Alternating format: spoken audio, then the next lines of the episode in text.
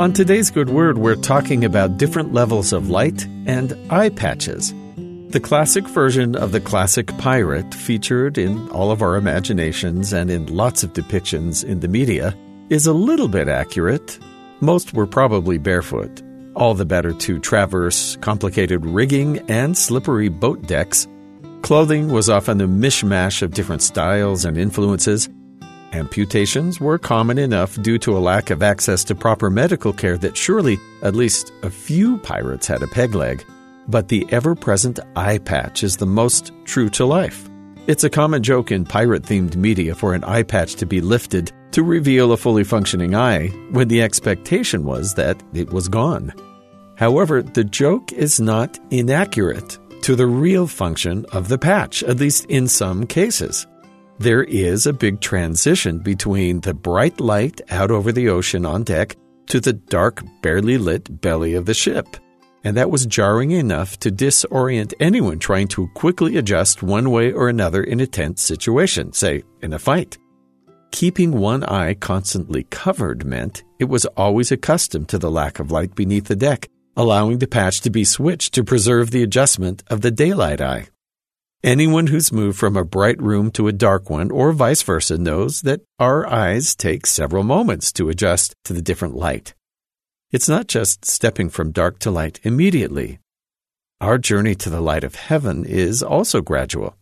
We're not ready now with our mortal sensibilities and weaknesses to step fully into the brightness of the presence of God. We need time to adjust to and become light. The Lord explains the divide between that which is spiritual and that which is natural in Doctrine and Covenants 67, where we may not be perfect yet, but that shouldn't be cause for discouragement. Inasmuch as you strip yourselves from jealousies and fears and humble yourselves before me, for ye are not sufficiently humble, the veil shall be rent, and you shall see me, and know that I am, not with the carnal, neither natural mind, but with the spiritual.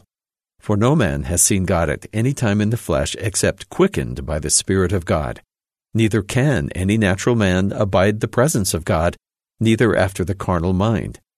Ye are not able to abide the presence of God now, neither the ministering of angels, wherefore continue in patience until ye are perfected. The first step in any process of turning toward the light is going to be learning humility. The greatest poisoner of our relationship with God is pride, something the scriptures have warned again and again. But the more we turn towards God, the greater light and power we have access to, making our view that much clearer. Our journey toward God is a long process, longer than this life. But our weaknesses now shouldn't weigh us down as we work to change our attitudes and our approach. The Lord has shown us His path to follow to emulate His example. There's no need to rush into trying to become perfect, but that which we can change and adjust about ourselves as we seek to become better is our responsibility. We're not ready yet to face all that's waiting for us in heaven, but that's all right, because that's why we're here in the first place to start getting adjusted. And that's the good word.